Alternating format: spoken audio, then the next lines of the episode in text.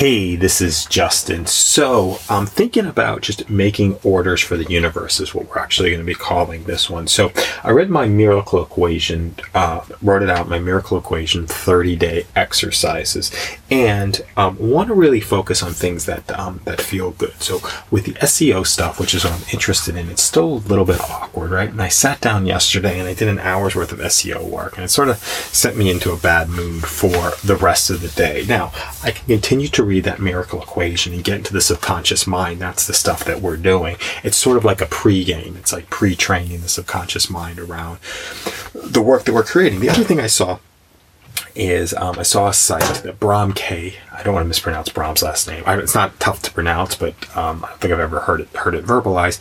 Created a website about um, modern day jobs, and all that the website was was a Carrd, C A R R D dot I O, um, and an Airtable, you know, put together. And that's an interesting.